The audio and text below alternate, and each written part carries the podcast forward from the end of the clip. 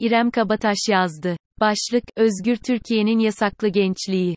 Son 4 ay içinde tam 13 festival ve konser yasaklandı.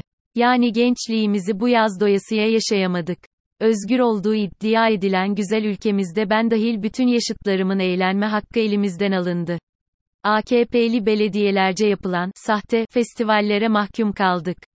Benim zevkime ters her şey yasak diyen hükümet gerek dini gerek siyasi sebeplerce yasaklara kılıf uydurdu. Bunların içinde en ses getirenlerden biri 17 ila 21 Ağustos'ta yapılacak olan Zeytinli Rock Festivali ve değerli sanatçı Aynur Doğan'ın konserleri oldu. Ayrıca sanatçının sırf Ermeni oluşundan dolayı iptal edilen Ara Malikyan konseri de cabası. İşte yasaklanan konser ve festivallerin listesi, bir Eskişehir'de 12 ila 15 Mayıs tarihlerinde yapılacak Anadolu Fest. 2 Niyazi Koyuncu'nun 25 Mayıs'ta gerçekleştireceği konser. 3 Apolas Lermi'nin 29 Mayıs'ta düzenleyeceği Denizli konseri iptal edildi. Lermi'nin 11 Haziran Bostancı konseri. 4 Başkent Kültür Yolu Festivali, NDE 11 Haziran'da sahne alacak olan Ara Malikyan konseri. 5 Zonguldak'ta 28 ila 31 Temmuz tarihleri arasında düzenlenecek olan Kozlu Müzik Festivali. 6 Dersim Tunceli'de 21 ila 24 Temmuz tarihlerinde gerçekleştirilecek olan Munzur Kültür ve Doğa Festivali. 7 Kazdağ Doğal ve Kültürel Varlıkları Koruma Derneği tarafından düzenlenen Kazdağ Ekoloji Festivali. 8 Başkent Kültür Yolu Festivali NDE sahne alacak Güney Koreli müzisyen Miray'ın konseri. 9 ODTÜ Uluslararası Bahar Şenliği. 10 Aynur Doğan'ın Kocaeli ve Bursa'da gerçekleştireceği konserleri. 11 ila 17-21 Ağustos tarihlerinde gerçekleşecek olan ve 2005 yılından beri düzenlenen Zeytinli Rock Festivali. 12 Gökçeada'da 15 Ağustos'ta gerçekleşmesi planlanan Meryem Ana Panayırı. 13 Muş'ta gerçekleşecek olan Metin ve Kemal Kahraman konseri. Başka ülkelerde yaşayan gençler, bu yaz hangi ülkeye gitsem, diye düşünürken biz hangi konsere gideceğimize bile kendimiz karar veremiyoruz. Ne zaman halka yararlı ve gerçekten zevkli bir kültürel aktivite olsa güvenlik nedeniyle yasaklanıyor. Ve gençliğimiz prangalar altında solu veriyor. Hükümetin sanki belirli bir kültüre karşıymış gibi duran dayatmaları aslında toplumda geniş bir kültürel yozlaşma yol açıyor. Bu da çıplak olarak ortada.